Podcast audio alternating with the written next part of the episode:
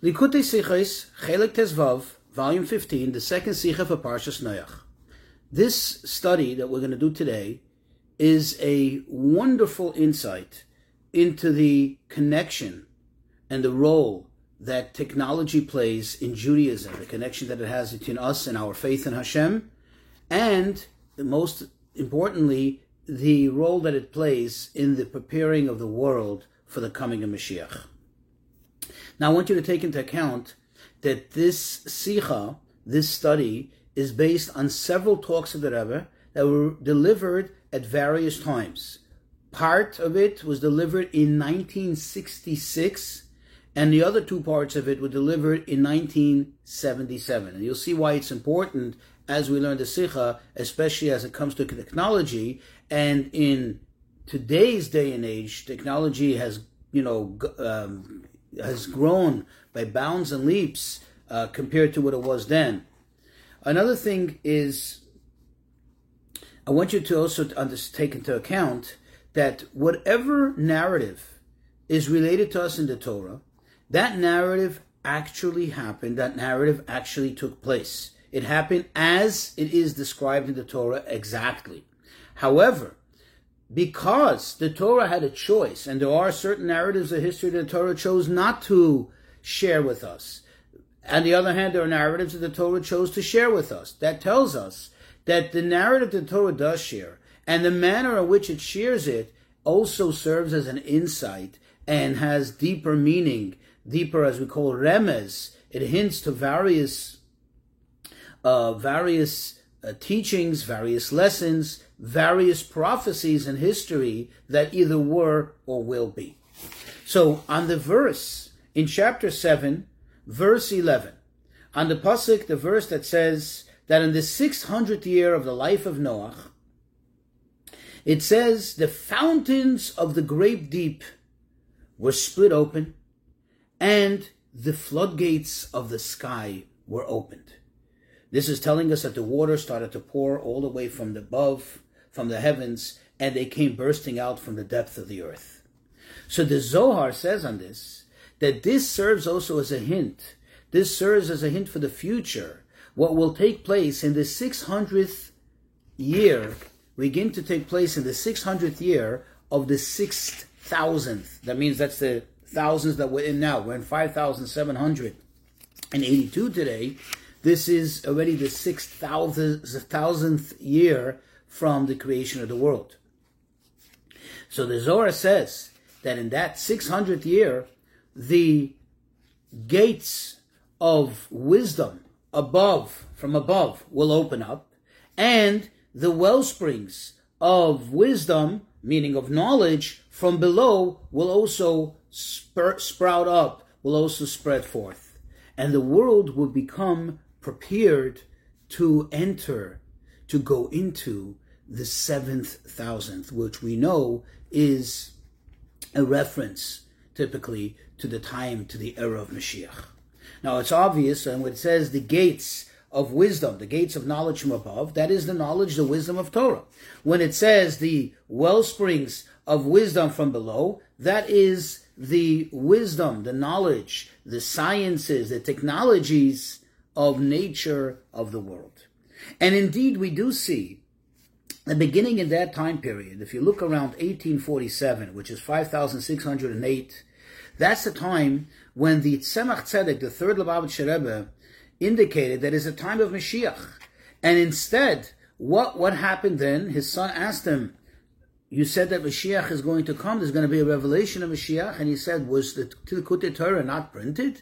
In other words, that's when the formal teachings of the Alter Rebbe, the founder of the Chabad movement, were, to, were printed and therefore disseminated in a manner that everybody now had access to it and everybody can learn it in an understandable manner.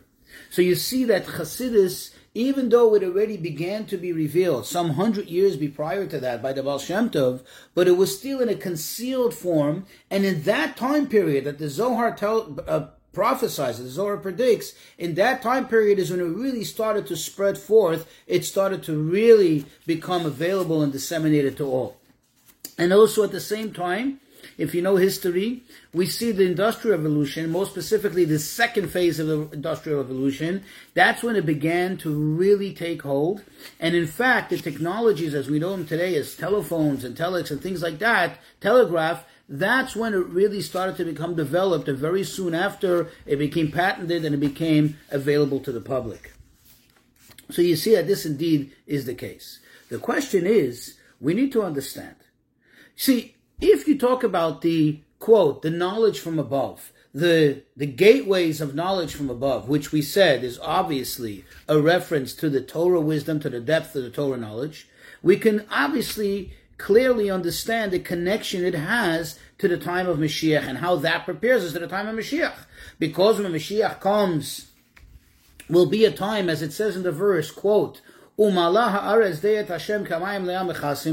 the earth will be filled with the knowledge of godliness, just like the waters cover the ocean, meaning it'll be one, a, a, one a part with the world is the, the knowledge of godliness. So we understand that there's a connection. But the question is, what is the connection of the revelation of the advancements in technology and in sciences to the coming of Mashiach. Moreover, the fact that the Zohar puts them together, it doesn't separate it as two, two separate stanzas or as two separate uh, phases of, or, or, two separate aspects of preparation to the coming of Mashiach. It puts it together as it is in the verse, this and that. So it seems to be an equal par with the revelation of godliness, the revelation of secrets of the Torah. So in general, we know that the entire world and all of nature were created, as it says in the verse, as it says in Pirkei Avot, in the ethics of the fathers, it says that they were created bishvil haTorah v'shvil Yisrael. Well, they were created for the purposes of Torah and Israel, meaning for us to be able to fulfill the Torah, to study the Torah, and do its mitzvot. What is the purpose of everything? That when there is technology, when there's sciences, whatever it is, is that it should end up serving and becoming conducive for the study of Torah and the advancement of the observance of mitzvot. By the way, as a sidebar, the Rebbe says, this in no way becomes a green light for those who say that it's important to go to colleges and universities and immerse oneself in those studies. It's true that there were those, as the Alter Rebbe uh, clearly uh, points out in Tanya that there were those like some like the Rambam, that's Maimonides, like the Ramban, Nachmanides, that they knew how to use the sciences and how to utilize the, the worldly knowledge and worldly philosophies, those that were not absolutely Torah views, they knew how to use them and make them conducive for Torah purposes and for purposes of leading a life of mitzvot and the study of Torah. But one has to be very careful, says the Rebbe. Although in this talk we're going to be very much uh, emphasizing the importance of technology, the importance of science, the importance of all the various worldly knowledge, the, na- the knowledge of nature and so on, but this is in no way a green light or an encouragement in fact, the Rebbe discourages from going to colleges and universities. Why? Because over there the problem is that the whole environment is founded, is very deeply rooted on the opposite foundation of where we come from. See, the foundation we come from is that Hashem created the world. Hashem is in charge of the world. Hashem runs the world by divine providence. And in every aspect of nature and every aspect of science and technology, we can see godliness. Over there, it's the exact opposite. Everything there is consistent with the foundation, the fundamental, sad, sadly, the fundamental belief that there is no God, that everything that's done is to disprove the fact that Hashem runs the world, and this is besides the horrific uh, problem of the lack of uh, of modesty and and proper moral and and and uh, you know uh, holy behavior that befits a Jewish person. So anyway, getting back to it, as we said, in general, everything was created for the Torah. However,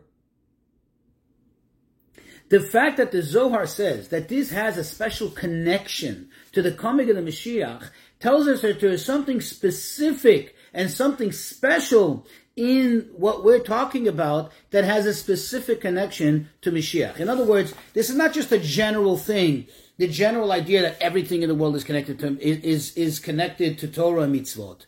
But moreover, there's something special here that the Torah is pointing to that has a special indicator of the coming of Mashiach, as a special uh, means of preparation to the coming of Mashiach. And the question is, what is it? And the answer is based on a verse in Yeshayahu. The prophet Isaiah says, in describing the times of Mashiach, he says, Vira'u kol basar yachdav kipi Hashem diber. That all flesh will see together. That means all flesh will equally see that it's the mouth, it's the word of Hashem that's spoken. In other words, that the, the, the, the physical, material flesh of, of, of, of people and of the world, the physical, material essence of the world will actually see, and the Mittler Rebbe, the second Chabad Rebbe, adds, will not only see, see, but feel the presence of God, feel the reality of how Hashem runs the world. In other words, it won't just be like a what we call a spiritual visit, vision, meaning something which is abstract, something which one understands. It's almost like understanding it with the eyes of your brain, meaning with your imagination. No, no, no, that's not what it means. It means that we will physically, just today, you go out in the street, you see a physical car, a physical truck, a physical house, you see it, you feel it, you feel it because you feel its presence. So too, when Mashiach comes, there will be the absolute appreciation through sight and feeling of godliness. And actually, now we can understand the connection that the developments in the natural resources of the world and in technologies, they actually are preparing us and they are already a product of this idea of Ra'u Kol Basar, that all flesh will see. For example, one of the developments of our times, okay, and the Rebbe adds, the Rebbe points out, that the, although this is not a new creation, you know, when we say an innovation, we just mean that it was revealed now.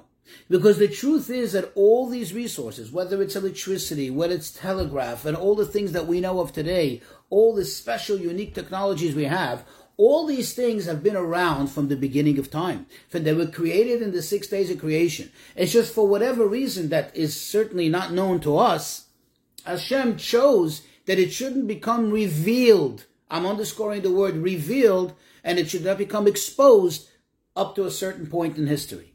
So all these technologies that we expose, let's look, for example, says the Rebbe, the ability to hear a voice, the ability to hear one's voice in real time across the world, at any point in the world, in the very same time, simultaneously the person is speaking it. Which, by the way, in that era, if you take think about it, was also the time they sent someone to the moon. So it's not just something you can hear the other side of the world. Even in, you know, in outer space, you can also hear the person's voice through radio waves and so on. And likewise, says the Rebbe, to see the person. And we all know that it was televised, right? The landing and everything else was televised. So the Rebbe says this helps us to become closer and it should become more vivid. The idea that Hashem sees, there's an eye that sees, there's an ear that hears everything, as it says in the Mishnah, as we're supposed to believe as Jews. You see, it's not no longer an abstract uh, product of faith. Okay, I believe, and if I don't believe, this is something to see reality. If a human being could be heard and could be seen by other human beings across the world simultaneously at the very same time in real time as they're speaking, as they're present. How much more so that it's obvious that we know that Hashem, who created the world, certainly He has these abilities. To take it a, spe- a, a, a step deeper, how this is a preparation to the coming of Mashiach, how this is becoming more real, where the flesh is beginning to see things that were previously only an aspect, a product of faith, which is more abstract. To take it a step further, it's true, we, like we said, everything was created to ultimately serve the purpose, the agenda of the furtherance of the study of Torah and observance of mitzvot. That's true. But we do find that there were certain things that are specific and absolutely created for this purpose. In other words, if we generalize, yeah, everything is here in a way that ultimately it leads to the benefit of Torah mitzvot. For example, you do something with an object, okay? You build a, I don't know, you build a house. Now, yeah, now the fact that you build a house so you can live comfortable, if you live comfortable, now you have a place where you can study Torah, or now because you're comfortable, you're going to be able to get a night's good night's sleep, so tomorrow you can pray. So it does contribute to it, but inherently the house itself is not necessarily a place of Torah. The house itself, the bricks itself do not serve Torah directly. Whereas there are certain objects, there are certain things that they, they, they serve a purpose of Torah directly, and the fact that they can be used for other things, the fact that they can be used for mundane things is not their real purpose. It is just because that Hashem willed it that there should be free will. So if it would have been so clear and so obvious that that was created only for kedusha purposes, for holy purposes, for the purpose of Torah mitzvot, that would take away the bechira chofshis. That would take away one's free choice, and therefore Hashem made it that you could also use it for other things. But really, those things, those other things that it could be used for, is not a is not its main purpose, and b that actually degrades the thing that is pulling it down.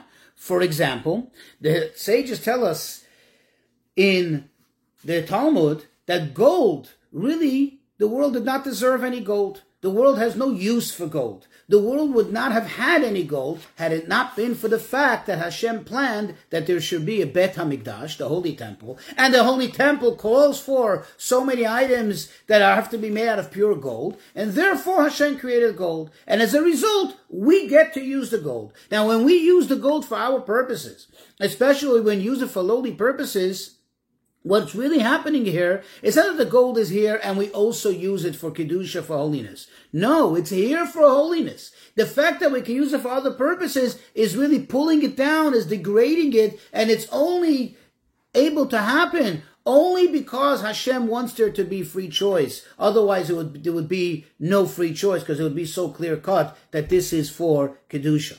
And the same thing it says the Rebbe with this technology. Take, for example, says the Rebbe, the technology of the radio, radio waves, and and uh, telegraph. This technology really is created because Hashem wanted that there should be a means to spread Torah, to spread words of Torah and Hasidus throughout the entire world. And the Rebbe makes the point. When you speak on the radio, and by the way, today, this is my own note, today with, with internet, it's, it's 10 times more in a greater fold. But when you speak on the radio, what happens? Those radio waves spread to the entire world. It's just the fact that it cannot be picked up somewhere or it isn't being heard somewhere is not due to the fact that it hasn't spread, it hasn't reached there, and therefore had an effect on it physically reached there, but because we don't have the proper apparatus in order to be able to receive it and to and to broadcast it. But if you would have, technically, theoretically speaking, if you had the technical equipment that you that's required, you can hear a radio broadcast from anywhere in the world in the opposite other extreme end of the world at the same time simultaneously because they travel so fast. So the idea is, says the Rebbe, that this is a means in where when you speak Hasidus, when you speak words of Torah, the secrets of the Torah, it spreads to the entire world. And it has now the effect of the two things. Remember, we said the two aspects of Mashiach. Number one, that the knowledge of Hashem, the depth of the knowledge of Hashem, fills the world. You see, the radio waves spread it, it fills the whole world. It's just that it doesn't fill it in a matter of space that would choke us and not leave a space to be there, right? It's there, it's there in the whole world. And number two, in a manner where quote, all flesh can see. Meaning, if one would only have the right apparatus to access it, then they can hear it. It's available to be appreciated. Take it another level deeper. When you, th- this whole idea of the development of sciences and technology, how it prepares us for the coming of Mashiach, how it makes it more real, more realistic the idea that the world is full of the knowledge of God and that we'll be able to feel it and, and appreciate it in real time through our flesh, through the physical. You see, think of this. Everything we discussed until now is still this, is still restricted, so to speak, confined to a certain technology, a an item, an idea that if you use it, then it has the effect. Now the Rebbe will take it a step deeper. The actual concept, the actual idea of all the advancement of the sciences and technology actually brings us to a point in which we could appreciate, literally see how the world is godliness, how the world is full of godliness. You see, the Hasidic teachings are very, very heavy, very strong about the idea of unity of Hashem. What's called Achdus Hapshuta, meaning absolute, simple, meaning absolute unity the fact that we see so many parts, the fact that we see so many details in creation in the world, that actually all leads us back to the fact that there's such an amazing unity, meaning there's one God, that it encompasses and includes everything and tolerates all these little details because it really all comes from the same place. Till not too long ago, the thinking was that there are various elements that are inherently different from one another. And by coming together and working together in harmony, we have different items and different things that happen in nature. Today, as we become more and more advanced, we find out and it becomes more and more revealed that essentially everything comes back to one point and everything is one and the same. The fact that there seem to be different elements, this is just an, an external manifestation of what's there internally. In other words, going through different channels and coming different evolvement and development, they come to look like and appear like opposing elements and opposing things. In fact, today you have the idea that there is a very, very strong um, way of thinking, a very, very strong way of revelation, of technology, of sciences, that we know that ma- that we know that quality and quantity is really one and the same, and they complement each other and they help each other. Whereas until not too long ago, they seem to be two separate things that actually sometimes can contradict each other. So this is this is the sense, the idea of what's going to happen when Mashiach comes. Again, where the world itself will point to, will show us, we will see from the world, through the world, the unity of Hashem, the quote, knowledge of Hashem, the world will be filled of the knowledge of Hashem, and that the flesh will be able to see it. We see it from fleshly things. We see it from, from physical, material things, how everything is really Hashem and everything is one with Hashem.